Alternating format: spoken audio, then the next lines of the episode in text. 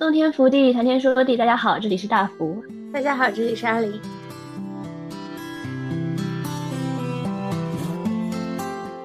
它不像是粉色的那种公主，是可爱的、活泼的、稚嫩的。蓝色的公主就有一种我可以抵御这个城堡的感觉。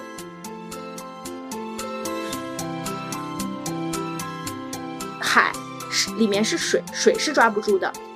天空是蓝色，但天空也是抓不住的，因为它是空气嘛，你也抓不住。所以其实蓝色它一方面是给你搭了一个台子，但你想去寻找它的时候，你想去真切的触摸它的时候，蓝色是给人一种抓不住的感觉。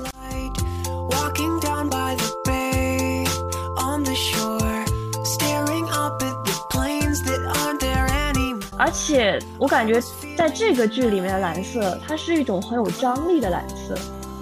很有生命力的蓝色，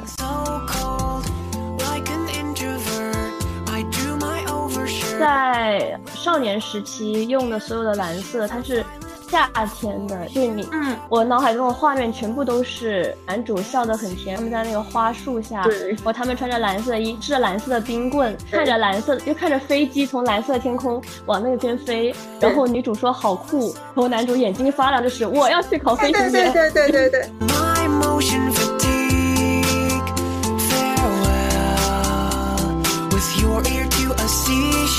遇到男主的时候，他身上的蓝色又回来了，又是变成了那种淡的、带着希望的。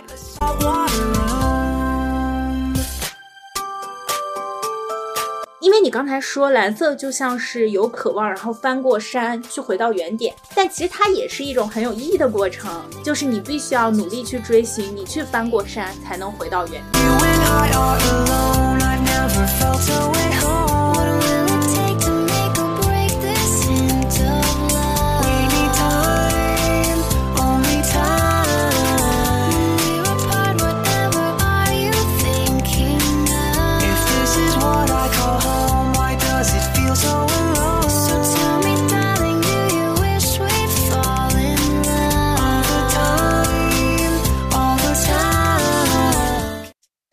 这期的话是延续我们上次粉色的这一个颜色系列，然后讲的关于蓝色的话题。因为其实我们在讲粉色的时候，我们也提到了蓝色嘛，就是作为女性原本的一个这样子被赋予的有点神圣圣母光环的色彩，就是蓝色。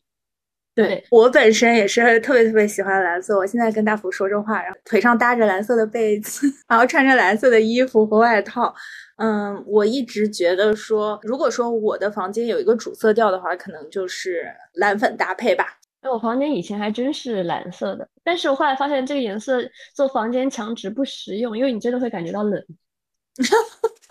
冷一点有什么不行呢？还是难受，还是难受。怎么说呢？不过它当时是天蓝色，然后我的窗帘也的确是粉色。但是现在我更喜欢把房间的颜色刷成暖色调一点的，或者就是不那么暖，就是淡黄色、鹅黄色的墙，可能有的时候感受会更好一点。因为人还是需要温度一点嘛，相比相比来说。对，这就说到蓝色。其实它整个给人的感觉就是没有那么像粉色一样给人跳跃，然后给人温暖的感觉吧。但总的来说，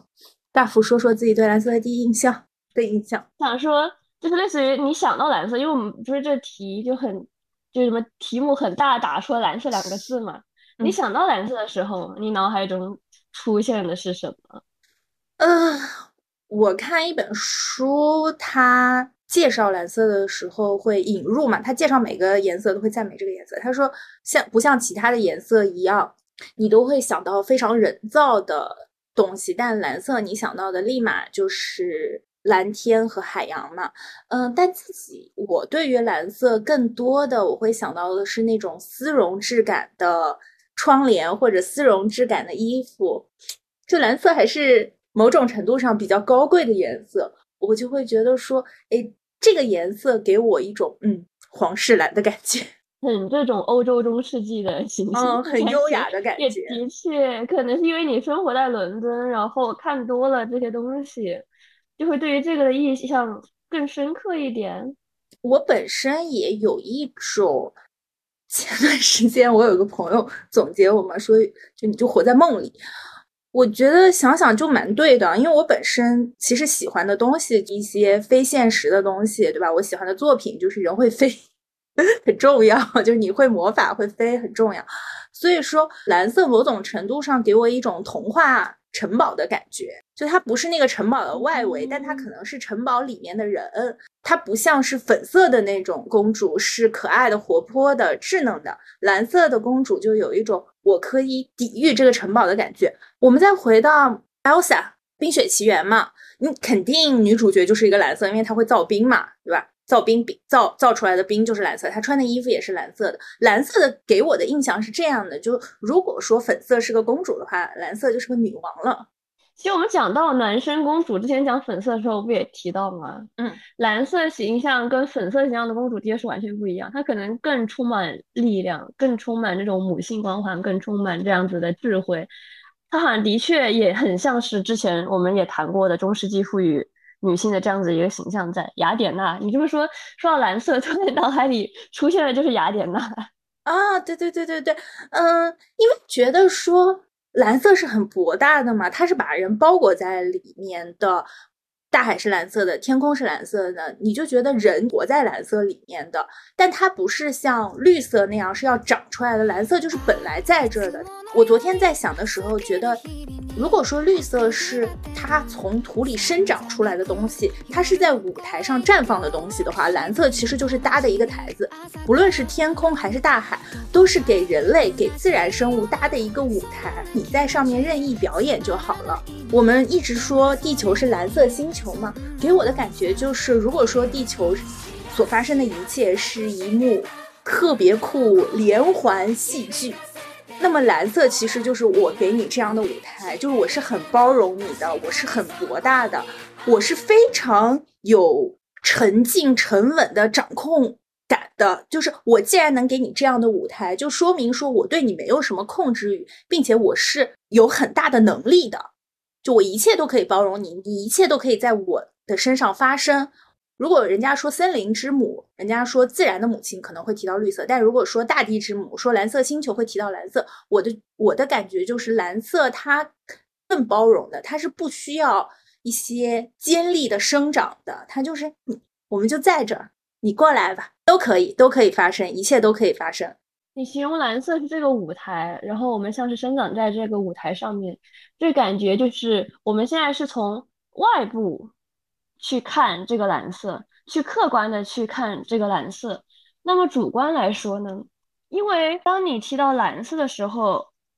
我一开始第一个印象是那个电视剧嘛，《初恋》，就是从呃宇多田光的歌曲衍生出来这个电视剧《初恋》。但是还有一个动漫是《蓝色时期》。它是一个更偏自我探索的，就是作品，我后面会细讲。但是，就是我想到蓝色的时候，我感觉它更像是在青春期，因为这两部都会讲的是，呃，自己处于青春期纠葛的时候的一些东西。它更多的是我们在那个阶段生长在蓝色星球的时候，一些个，嗯，如果是消极来看，是像是孤独的、深层的、有点稍显悲伤的。呐喊一样的感觉，因为为什么说是呐喊呢？你有没有听过一首歌叫做《群青》，是前段时间超级火的一个动漫歌曲，出自 YOASOBI。这首歌其实就是蓝色时期的主题曲，我给你放一下，你就知道了。它这首歌其实之前也有一个舞蹈，就是一群人，他手上会沾满呃蓝色，就群青，或者说群青这个颜料。然后进行的舞蹈，他们更多的表现就是这种无声的呐喊的感觉，就用肢体去表现，就沉浸的听听不到回音的呐喊。其实《YOASOBI》这首歌也是出自一个动漫，因为《YOASOBI》的所有的歌其实全部都是故事叙述型的，它每一个都是跟一个故事相关，而它这个故事就是取自一个漫画，后面动画化了，当时配乐就是《群星》这首歌。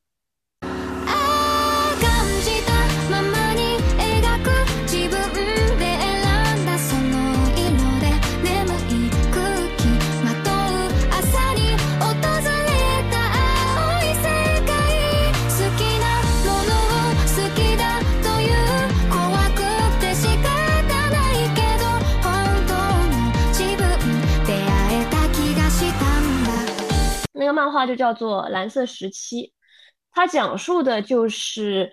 呃一个男生，他原本是属于有点小混混，无所事事，然后自从他有一天突然看到一幅画，他学姐的画之后。他开始对艺术产生了兴趣，开始对艺术进行探索，想去参加艺考，就可能只有两个月了还是什么，很很短的一段时间，开始就是作为一个完全没有天赋的人，想单凭努力去进行艺考这样子的故事。因为很多艺考生当时看过这个漫画，就说给自己带来很大冲击嘛，因为它不只是单单的听起来的这么一个励志的故事，它更多的有点像是对心理的一些探索，类似于对于创意和。你这个应试考试中间的纠葛，以及后来你应试考试之后，你又要去参加，就是去上大学的课程，但是你其实已经没有了当时的创意的感觉了，这样子的迷茫，它其实是一个很有趣的故事，而且因为作者原本就是东大毕业，就东京艺术大学毕业的，就是很牛嘛，他的比例也很牛，所以他的这个分镜画的也特别的好。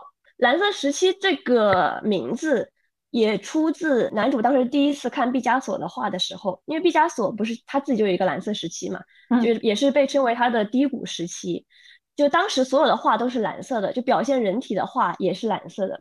男主当时看他的画的时候，他给人的感觉就是说啊，这个有什么牛逼的？就是这种东西，只要会画画的人应该都会画吧？嗯嗯，就有点这种感觉。但对于他来说，当时他来说，他就这样子的感觉。但是这也是可能很多人一开始会看毕加索的时候，自己的一些个不会说出来的想法，对吧？那这就很神奇，因为男主在这个画之后，他又看到了学姐的画，后来开始去探索艺术。他在探索艺术同时，他也是在发现自我。就为什么我说蓝色给人的感觉更像是在一种发现自我的舞台呢？根据这个，再从纠葛中寻找自我，因为里面这个故事也包含。很多其他人就有，其实也有点群像了。其中一个角色是他有天赋，但是在应试教育中就很痛苦。另外还有那种就是就是男主认为的天才，嗯，他其实做过很多努力，但是他不知道自己想要的到底是不是绘画这件事情。就它里面会讲很多很个人的故事，以及他们在其中去探索自己想要的到底是什么。就是自己想给自己，就是《u r s o b e 这首歌里面也说的嘛，自己想给自己的这个画布上添加上什么样的颜色，就类似于这样子的意思。也是说切合主题，为什么叫蓝色？是男主其实一开始虽然说他是个小混混，他也是一个很圆滑的人，他知道说什么样的话是能让别人开心的，所以他在大家就是大在大家人群中都混得很开嘛。但是呢，他不知道该如何表达真实的自己。有一个美术老师对他对他说过这个样子的一句话，就是说，美术很有趣哦，越是能坦率面对自己的人越强。美术是不同于文字的语言，就不同于说你要去说别人想听的话，而更多的是表现你自己看到的视野。就这个视野是带引号的，你看到的这个世界到底是什么样子的？然后男主第一次创造出来的画作叫做《蓝色清晨的涩谷》，因为男主就是那种小混混，可能会经常游走在涩谷街头嘛。但是涩谷在他眼中到底是什么样子呢？他觉得是蓝色的。他当时比例特别差，他那那个画，我我怀疑是作者用左手画的，在漫画里面，就是很很难看的一幅画。但是他给他上了自己心目中的这种蓝色的颜色，那个画其实就受到了很多大家的就是赞美嘛，就属于就有一个很懂画的一个。虽然你也不能叫他姐子，因为他是一个女装的男的。他当时看到那个画就说啊，这个画很好看，很有趣。一一开始我们在说蓝色的时候，我刚才说的是搭了一个台子嘛，然后我后来又在想，其实如果说我面对的是一个粉色的幕墙，我期待它变成一个人形的话，你会觉得它是一个蹦蹦跳跳向你走过来的那样一个阳光开朗去拥抱你的形象。但蓝色其实你会觉得它是一个抓不住的。是一个捉摸不定的形象，它是一个像女神一样在那里出现，但你想要去抓住它，它又会消失的。因为我们会想，海是里面是水，水是抓不住的；天空是蓝色，但天空也是抓不住的，因为它是空气嘛，你也抓不住。所以其实蓝色它一方面是给你搭了一个台子，但你想去寻找它的时候，你想去真切的触摸它的时候，蓝色是给人一种抓不住的感觉。回应到你刚才说的这个距离，其实我也觉得是这种感觉。有一种未赋新词强说愁，而今识得愁滋味嘛。就欲说还休，欲说还休，却道好天凉好个秋。就是我真的去懂得蓝色，我真的去开始感受。我到我的蓝色时期的时候，我又会发现，我不知道怎么说了。就却道天凉好个秋。当然，我觉得 那个老师说美术你必须直面自己内心的时候，不像文字可以玩一些花活的时候，我觉得他这个有一些。啊，就是踩踩 其他艺术的感觉，因为我你不要 踩其他我我自己觉得，其实艺术家就是这样的，艺术家就是要直面自己的内心，挖掘自己，才能创造出非常好的艺术作品。就不管你是写小说的，还是搞文字创作的，还是说拍电影的、搞戏剧的，其实都是这样的，你都要挖掘自己的内心，挖掘出这种感觉。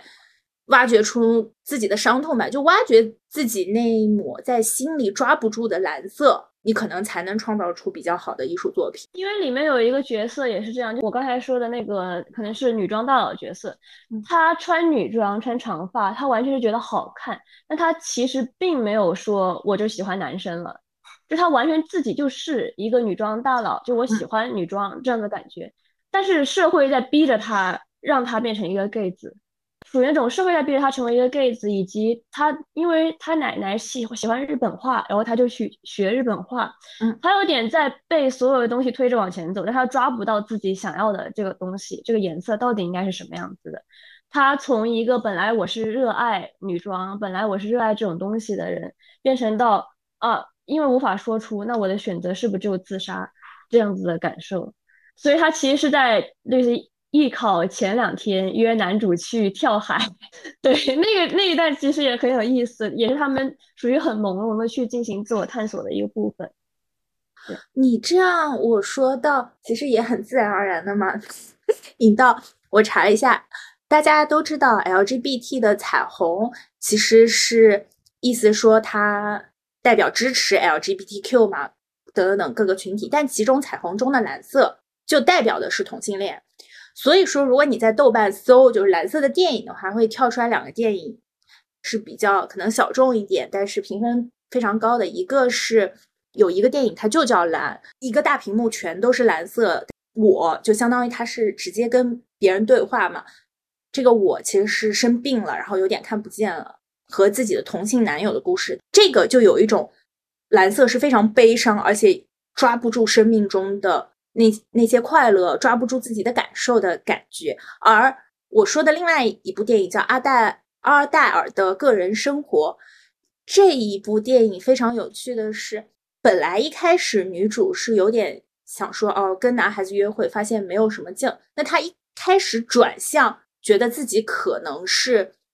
蕾丝的时候，就是她看到了呃另外一个女孩儿。非常很明显的和另外一个女生就是像情侣一样走过街上，而那个女孩就是女主后来和她在一起的这个女孩，她就有一头蓝色的头发。而非常有趣的意象是，这个女主去和蓝色头发的这个女孩在一起了以后，他们非常快乐嘛，然后结合在一起，脱离了原来的圈层，相当于进入了一个比较 八字的圈层，和他在一起了以后。那个蓝色头发的女孩和女主在一起，开始产生隔阂的时候，正好是这个女孩把自己蓝色头发变回原来发色的感觉。而到结尾的最后，他们分开了嘛？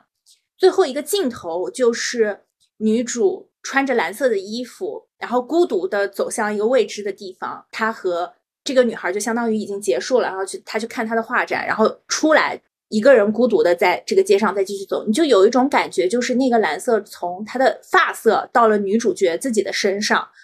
然后他还是继续走了。我觉得这个也是一种女主对自己的探寻吧，就是说我到底是不是拉拉，还是我就只是跟他在一起的时候我很快乐，他也是有一种很悲伤，但是我抓不住我自己到底是什么样的人的感觉。他其实也很像。我好像一开始对这个有了好奇，但我真的很确定我是不是拉拉吗？还是我就是喜欢这个人，或者是只是我之前遇到的男人我不喜欢？到最后，我觉得可能都是一个很困惑的点。从这个感觉，就是社会还是很喜欢很喜欢把人分类啊，他很希望 push 你去找到你自己的群体，你好像不能游移在两个群体中间，这样你其实模糊一点，对背叛者不允许模糊的地带。但其实模糊一点也无所谓。阿黛尔的生活，其实我觉得拍的最好的是他的眼神戏。嗯，他属于那种，但是他跟这种亚洲剧又不太一样。就是像你说的里面的迷茫痛苦，但他们其实是很激烈的，就是他们心里很激烈的碰撞之后，因为他们的无论是眼神也好，他们第一次在那是酒吧呗，酒吧吧里面那个见面那一段。对，呃，个拉拉酒吧，互相互相的那种眼神的交流，其实都在盯对方的嘴唇，以及后面他给他画素描那一段也是，他会看他的嘴唇，就是属于那种会舔一下自己的嘴唇，他们是很有性张力、很有侵蚀力的互相的表现。对，这一段其实是很有意思，而且你刚刚说到蓝色，其实那个谁，阿黛尔的房间的颜色也是蓝色，他给他打电话的时候。他的确是有很多这样子蓝色的那种意象在，意象，而且我感觉在这个剧里面的蓝色，它是一种很有张力的蓝色，嗯，很有生命力的蓝色，给人感觉是这种。对，也的确像你说的，它是那种很有生命的蓝色。嗯，阿黛尔像是沾染了艾玛的这种蓝色，然后再往前走去探寻其他的路子，这样子的感觉。你感觉他们 和中亚不一样的，他们虽然迷茫，但是横冲直撞。中亚迷茫就是我在心里默默迷茫，他们就是虽然我也不知道，但是我先先先去试了再说。我感觉他更多的是有点凭本能行事，虽然我迷茫，但是我嗯冲，就我去激烈的去碰撞。对，这又说到这又说到呃我们亚洲的一部剧了，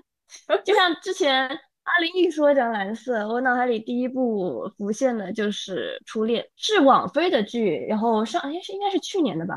反正就是出自宇多田光《First Love》这首歌，然后写的跟他剧情相关的这样的一个剧。《初恋》是真的，虽然很多人说它的剧情很狗血什么之类的，但它真的是一部把画面美学做的特别好，而且把颜色做的特别好的一部剧。嗯，而且它其实有很多，我觉得。导演是有点对称癌的，他是有很多那种对称的剧情和很多意象的暗示在里面的。如果你真的是只把它当做是一个什么呃失忆、什么什么车祸这样子的普通剧来看，我就觉得有点没意思了。说实话，对。然后我们来说到这部剧吧，因为说实话，你提到“初恋”两个字，阿玲姐也说过，你会觉得它是粉色的。对，这首歌很有名嘛，《初初恋的粉色系》。对对对对，但是在他们的这里，初恋，或者说，其实，在很多我朋友身上的这“初恋”这个词，它更多是有种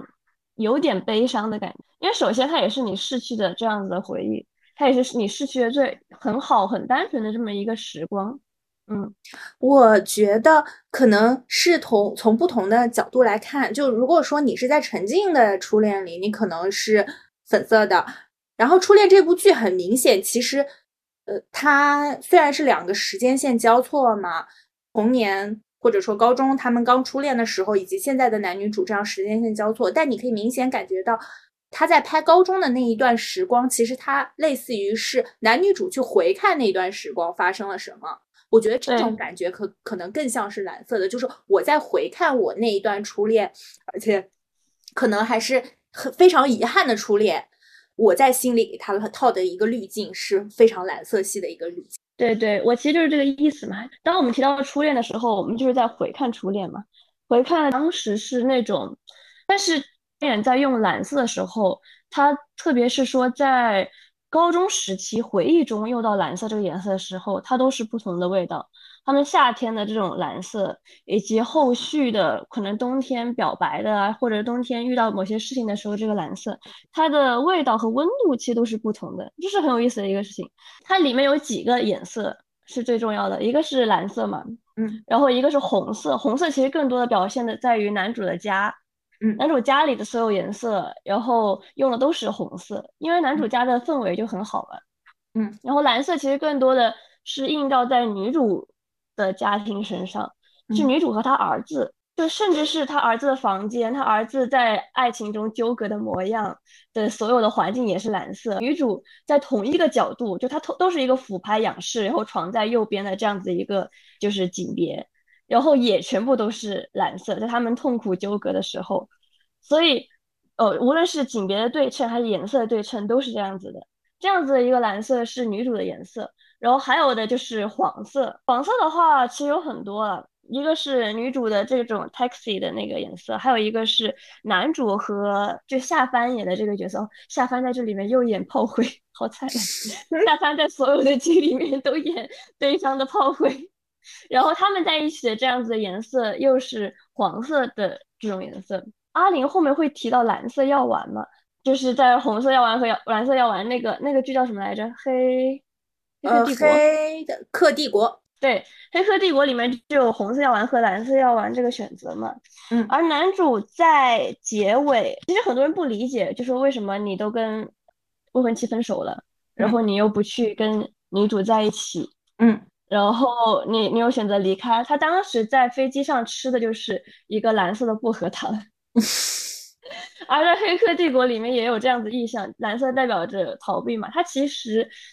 因为很多人不是说他是渣男嘛，说的。男主这个角色，嗯，他其实也是有自己的考量。我其实就对你刚才说男主是渣男的时候，我就觉得说，其实就这部剧，你会觉得他也是一个很探寻人的情绪的状态，就他并不是在跟你讲这个故事发生，而他更多的是带你走过男女主的那种情绪。虽然他拍的是人脸，因为他只能拍人脸，但。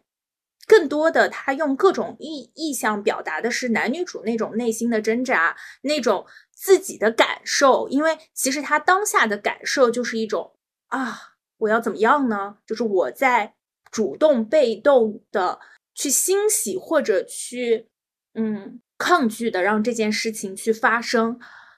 我的心情是怎么样的呢？就是那种愁绪，那种淡淡的抓不住的感觉，就是那种我。是不是还要继续活在幻梦或者我残留的那一点点遗憾里呢？就我觉得更多的是这样的感受，所以你就很难说他渣不渣男吧，因为可能他就是渣男，所以内心才有这样抓不住的模糊的地带，他才能给你呈现出这样一个复杂的电视剧。我觉得不管怎么说呢，你也不能说他就是渣男，我觉得是。我觉得首先这个剧很有意思，它在它所有的背景其实都是合理的，他们是不断的被社会推动去做选择的，而并不是说啊我就是一个海王怎么怎么样。嗯，女主也是在不断的被推动在做选择，就是像讲到家庭一样，女主的妈妈其实就是很不断性的给她做了选择，就说实话。嗯，他并没有问女主到底怎么想的，他并没有把原来事情原原本本给他呈现在他面前，让他自己去做选择。嗯，而这一个又对应到女主跟跟他儿子的关系，他其实对他的儿子更多的是放任他去选择，尊重他的选择，这又是他们两代不一样的了。他等于是被家人安排的选择，然后被社会推动的选择。然后在这其中，男主其实也有考量，就是他在坐飞机，为什么他要去逃避？他其实怎么说呢？那我刚跟这个未婚妻分手，然后又突然选择女主，她也并没有做这样子完全完完全全就是遵从本心的选择，她其实也很纠葛。她每次她看到夏帆是婚纱的时候，她也很难受。她看到夏帆问她，就是你作为一个猎人，你会怎么选择？你在你死前最后一面你要见谁的时候，她其实也很难受。你说她没有爱过夏帆吗？其实也不是，但是他们这个时间是错位的。只能这么说。说到这里，我又有一种他们被命运推着走，其实也是因为他其实想拍的是两一个非常不成功的人在社会里面的故事嘛。就是你虽然有自己想要去理奔赴理想的地方，但其实他们 都是非常失意的中年人，一个当保安，一个开出租车嘛。一开始给我的感觉就是蓝色其实是有。相当于是他们的工装，就相当于是一个工装的感觉，因为你其实想到那种工厂制服什么的，呃，警 警卫制服什么的，对，都是蓝色的。其实在穿普拉达的女魔头里面有一段很经典的话，就是女魔头对女主评价她的蓝色毛衣说：“你还轻率的忽视很多事情，像奥斯卡。”德拉伦塔在二零零二年设计过一系列天蓝色的晚礼服，然后我估计是圣罗兰是吗？设计出天蓝色的军事夹克衫之后，天蓝色就成了其他八位不同设计师的最爱，然后放入其名下的商店，最后慢慢掺入可悲的 C，就是一个商店，才让你们从他们的打折货中淘到。总之，那蓝色值几千万，花费了数不尽的心血。滑稽的是，你以为你选择了这个颜色，事实却是这屋子里面的人帮你从一堆衣服里选了这件。绒衫这一段本来是在说你忽视了时尚的重要性啊，我们是很厉害的人，我们在帮着社会选择什么是颜色是你穿在身上的，就你们其实是我选的。但还有一种感觉就是，我们一开始不是说在中世纪里面蓝色是一个非常厉害的颜色，包括群青也是非常厉害的颜料，很贵，对吧？它代象征着皇室。但现在的情况就是蓝色慢慢的它向下。发展出不同的蓝色，然后融入了人民的生活。就你有一种啊，我也可以穿蓝色，我也可以把它穿到身上的感觉。但从另一层讲，就是它作为一个颜色，其实是没有任何阶级属性的。就你穿到身上了，也不代表你真的就 高贵了。反而它现在变成了一个工装的一个职业装，一个打工人，而且是我们可以说是。比较辛苦的打工人的一个制服，落在初恋里，它就会变成一个真的是很随波逐流的，就是你是被社会推着走的这样一个感觉吧。蓝领吗？的确，因为说实话，在少年时期用的所有的蓝色，它是。夏天的，就是你，嗯，我脑海中的画面全部都是男主笑得很甜，他们在那个花树下，对然后他们穿着蓝色衣，吃着蓝色的冰棍，看着蓝色，就看着飞机从蓝色天空往那边飞，然后女主说好酷，然后男主眼睛发亮，就是我要去考飞行员，对对对对对 对，全都是那一段的画面，就觉得它是夏天的蓝色，而到了。就是中年人那一段，它其实就变得很沉重了。其实蓝色整个的颜色，它也加重了很多层。就在中年那一段用用到这个颜色的时候，哎，但是不得不提，就是我真的最喜欢的就是女主突然回忆起来的那一段。说实话，呃，满满岛光，满岛光真的很会演。就是那一段，不是很多人都专专门截那一段，然后发视频写等了八集，就是为为了看这个片段。就他当时带上他儿子给他的这个 CD 机，而且他儿子和他都穿的是蓝色嘛，因为我们都说过，我们刚才说过，他儿子和他的这个意向这种颜色其实就是蓝色。嗯，他带上这个 CD 机去听这个呃《First Love》这首歌，嗯，当这个歌声突然敲到他心里的时候，他甚至当时这个这个配音就是底下的音轨还有一个就那种碰的声音，突然打到他脑海里的时候，他脑海里开始跟着这个音乐的节奏出现一幅幅他年少时的画面。回忆起了他和男主的点点滴滴，然后又穿插到了等于是在中年时期再次遇到男主这个场景，就他突然回忆起来，原来这个人就是他一直觉得自己心里缺失的那个东西。嗯，当时那个画面满脑光的呈现是，他很痛的往后就缩回了一步。嗯，那个表表演是真的，我堪称一绝，只能说，因为那个表演穿插的画面是一开始他回忆到了男主。第一次见到他，他突然落泪的场景，然后这个时候，这个音符突然敲打他的身，敲打他到他的心里，然后他突然就往后退了一下，然后画面就全部回到了他和男主在中年时期遇到的各种场景，以及为什么他们的氛围能那么暧昧，他们氛氛围之中流淌的这些东西。对，这一段是我觉得拍的特别好的一段，每次都要回看的一段。初恋这部剧，你说他。拍出了什么呢？就是他一方面拍出了那种非常无奈的感觉，就是我们都是被这个事实推着走，但你又觉得说，在很多的无奈里面又有自己的一点小温暖。我其实特别喜欢的 是女主淋雨的那一段，就是女主和一个炮灰。我也想说，但不能不能说是炮灰吧，因为我其实还挺喜欢那个角色。因为说实话，一开始看到这个角色，你会觉得他长得有点。猥琐所也不能这么说，不是主角像吧？不是主角像。对，因为大家对于女主都有一个滤镜，她是真的是美女嘛。你满脑光演这样子的角色，那的确是。然后她像是一个美女落入凡尘，就像这个呃 叫什么来着？我们还是查一下她的名字。对，望太郎，望太郎跟女主约会那一段嘛，真的很可爱。因为之前你就会觉得，哦，她是一个在你工作群体里面别人会起哄你，但是实际上长得不咋样。然后你也很烦。男性就说实话，他其实也挺烦的吧，我就有一点点烦吧。但你也不好拒绝他。女主人也很 nice，属于那种，是他对于这样的角色刻画的特别好。望太郎他也有自己的故事线。对他给女主叙述自己的故事，他有自己的体会，他完全不是一个说我就是一个喜欢美女的无脑的人，他也成为了就是女主推动的一个力量。他给女主去加油那一段，其实还挺感动的。说实话，他说女主像是高贵的猫，的确满脑光，真的很像猫。女主真的是长得很适合演这个角色，就是又美，但是又美的很蓝子。对。望太郎这一段，哎，我记得他有一段，就是有一段台词，我觉得还说的特别好来着。而且他的确，他就是他很认真，他不是给女主说请跟我交往的时候，他就是认真的跪下来，认真的直直的伸手。哦，对对对对对，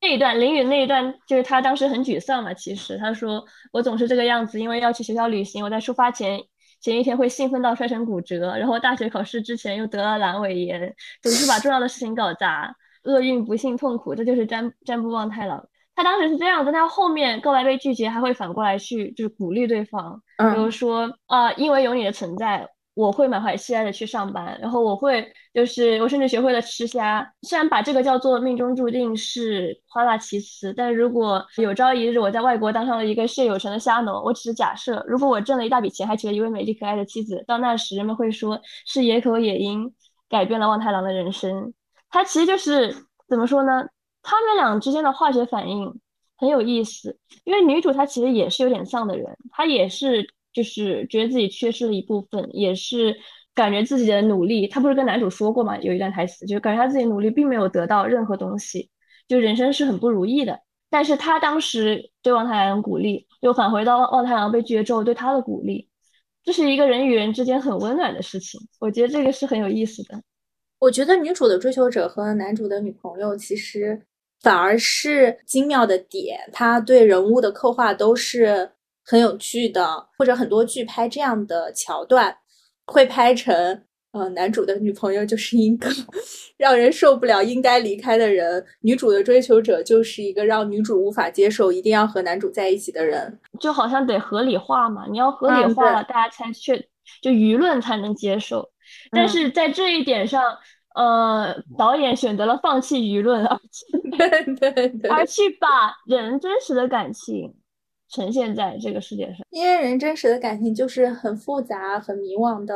其实自己也想不清楚自己究竟想要往哪里走的这样一个感受吧。我觉得他来回来去在拍以前、拍现在、拍一点点试探、一点点遇见彼此，就相当于。导演花了很长时间去铺陈他们俩去遇见彼此，然后他们俩去有一点暧昧的氛围，但是又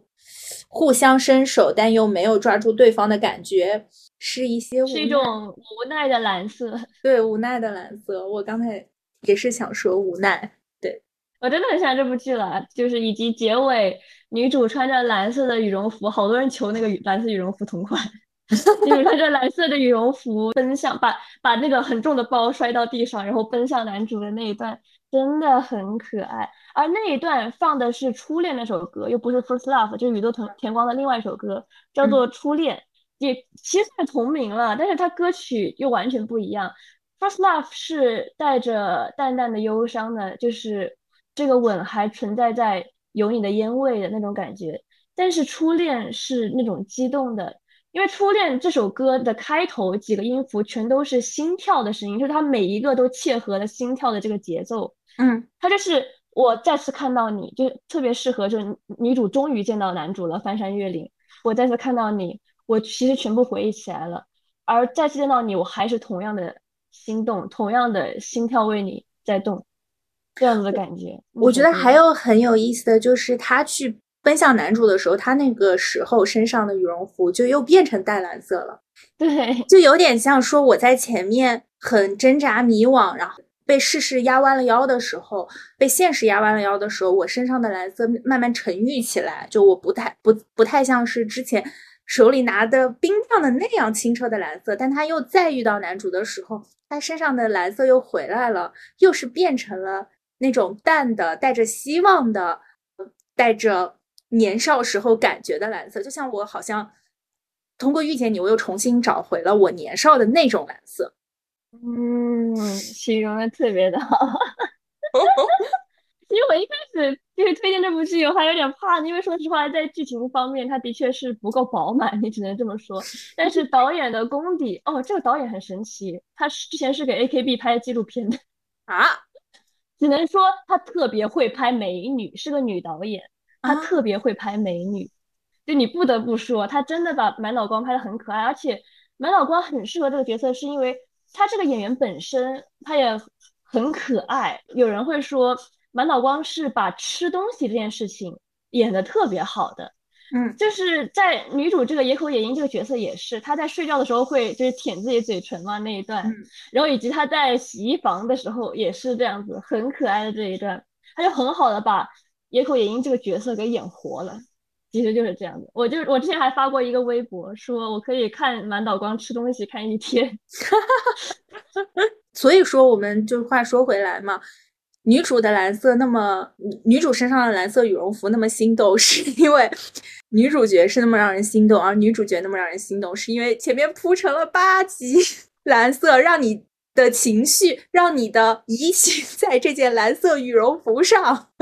不是这件羽绒服好，是这个 电视剧拍的好，主演的好。对对。然后我们再回到说，其实刚才阿林也说嘛，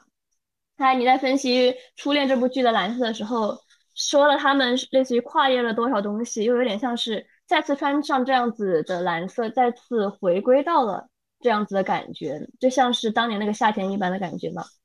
其实我们刚才说到群青这个颜料，然后我本来想说还忘记提到一个点点，就是群青这个词在词义上，它的意思是超越海洋。你们感觉就是在我们前面讲到迷茫，在前面讲到挣扎和纠葛的时候，结果群青这个的意思它是超越海洋，它是一种你需要翻过这座山的感觉。嗯，对你这么一说，其实有一段。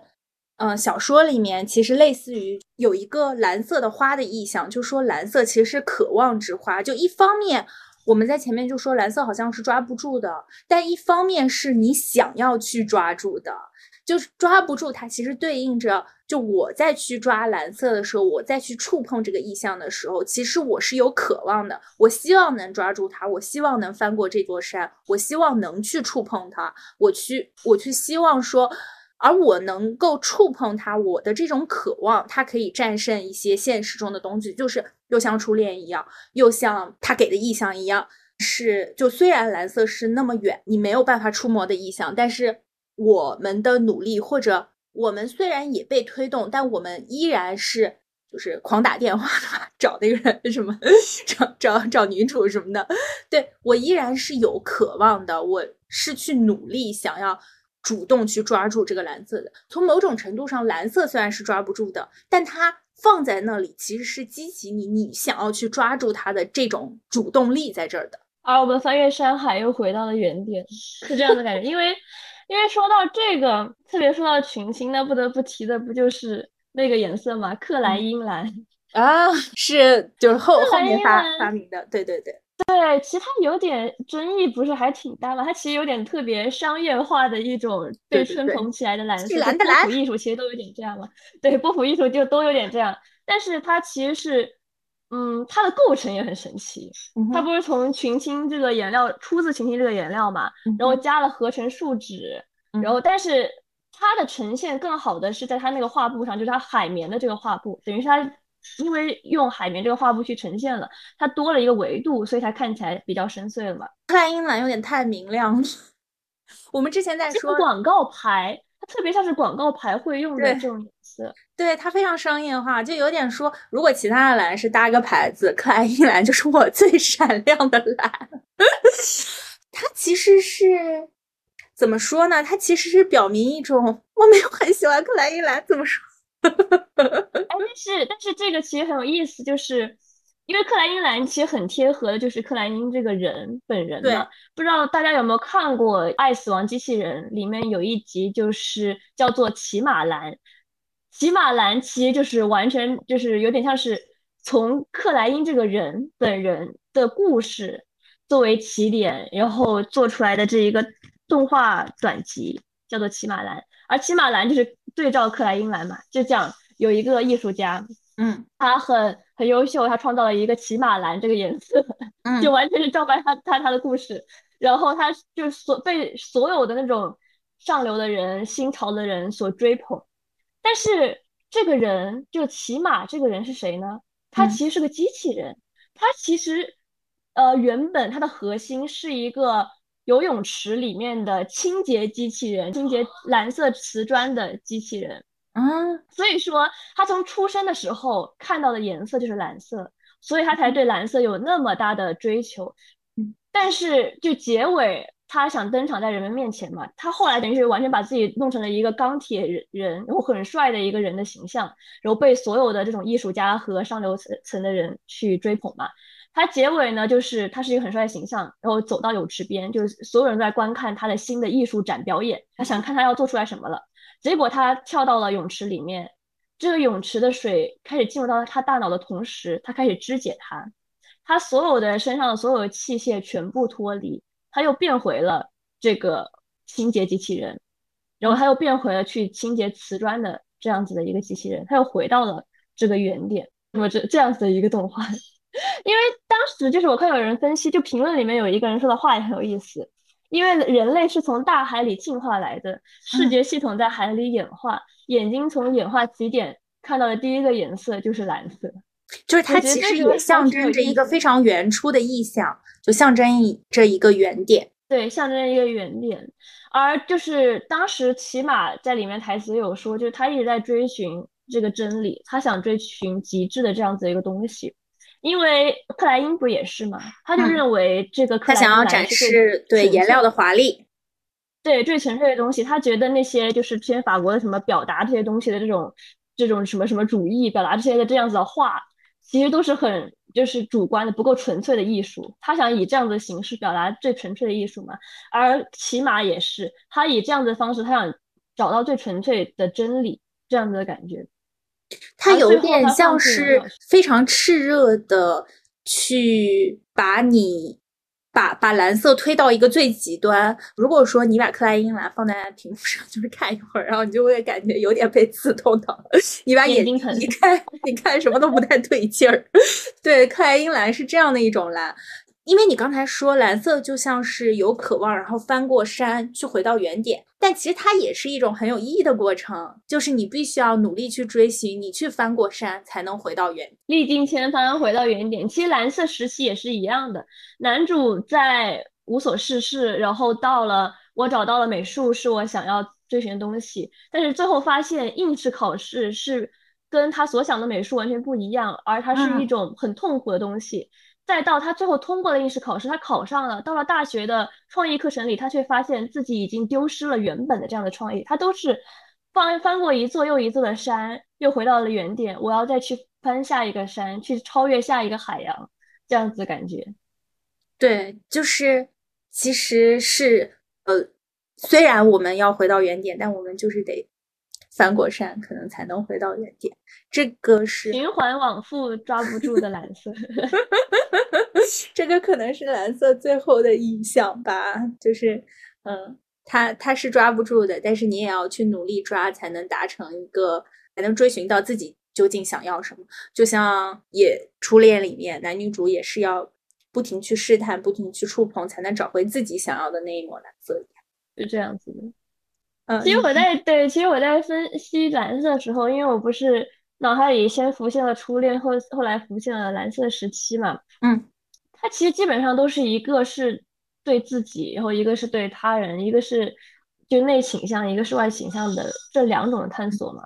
这个我觉得还是挺有意思的两个方向的，所以也有比较消极和比较积极的这样的感觉，就是就像是我们刚刚说的积极，其实就是翻过一座山，还有下一座山，但是其实我们在翻过的途中，我们是历尽千帆，我们是有所得到，我们是在其中可能会看到不同的颜色的。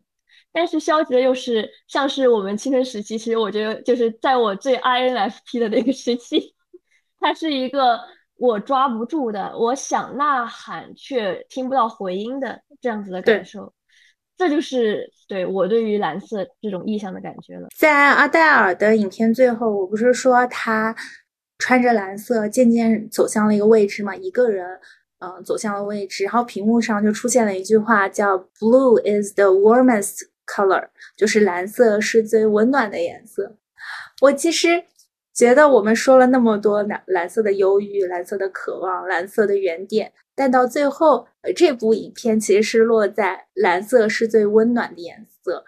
嗯，就又回到我一开始对蓝色的印象，就是它其实是包容你的，它其实是可以让你去做你任何想做的事情的，它都会在原点等着你的这样一个颜色。其实蓝色应该是。非常难讲的一个颜色，因为它包含的意义真的太多了。就它也给我一种我讲颜色我也抓不住它的感觉。就像你开头说的，就是其他颜色你可能有各种各样的定义，但是蓝色你想的却是天空与大海，是这个世界上最抽象的、最广阔的两个东西了。对，而且没有人不会想到天空和大海，就是你没有办法说我挖掘一个。嗯，特别特别的意象，因为天空和大海就在那里，它让人太难以忽视了，它就在那儿。所以你问我的时候，我就想说，我能说出一些我自己最独特的对蓝蓝色最大的印象吗？很难，因为它这么大的在那里呈现给你，它就是天空和大海。但我们这个聊到最后，就会发现，虽然蓝色有非常丰富的意象，从高贵，对吧，到。蓝领从渴望到静默，但它总体来说，其实落到最后的点是一个，它其实是个温暖的颜色，它其实是一个包容你的颜色，它其实是一个好吧，我们什么都可以的颜色。那今天差不多就到这里了，我感觉我们竟然在这种秋分过了没多久，秋天的时候聊蓝色，好像哪哪个天气都不是。主要是也还没有到冬天，而我最近在期盼冬天。我最近又把天气好的话，我会去找你 拿出来看了。其实我现在对这个剧是真的很好奇了，我真的想听你讲这个了，就是我真的想自己去看了。你下个星期想讲这个吗？但我又觉得是不是要再等两天？再讲讲，到冬天慢慢慢慢看。对，到冬天的时候才，因为我本来在想这个剧，我看的时候我在想这个剧会不会是蓝色，但是它其实不是蓝色的，我觉得它更多的是黄色，它更多像是向往春天的颜色，这又是更其他的东西了。他说了嘛，他说天气好的时候我去，我就会去找你。那个是天气，他主要还是在找你，以及天气好，那个天气不好可能是蓝色。但是这部剧是一个速度很慢的剧啊，我觉得也是要慢慢再讲。后续我们可能会再讲到这部剧。对，好，我们今天就到这里，蓝色就是这样啦。好的，拜拜，拜拜。Starry, starry night, paint your palette blue and gray. Look out on a summer's day. With eyes that know the darkness in my soul, shadows on the hills. Sketch the trees and the daffodils, catch the breeze and the winter chills in colors on the snowy linen land. Now I understand what you tried to say to me, and how you suffered for your sanity, and how you tried to set them free. They would not listen, they did not know how. Perhaps they'll listen now. Starry, starry night flaming flowers that brightly blaze, swirling clouds in violet haze, reflect in Vincent's eyes of china blue, colors changing hue. Morning fields of amber grain, weathered faces lined in pain are soothed beneath the artist's loving hand. Now I understand what you tried to say to me, and how you suffered for your sanity, and how you tried to set them free. They would not listen, they did not know how. Perhaps they'll listen now, for they could not love you. But still, your love was true.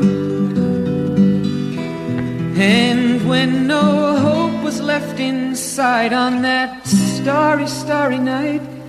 you took your life as lovers often do. But I could have told you, Vincent, this world was never meant for one as beautiful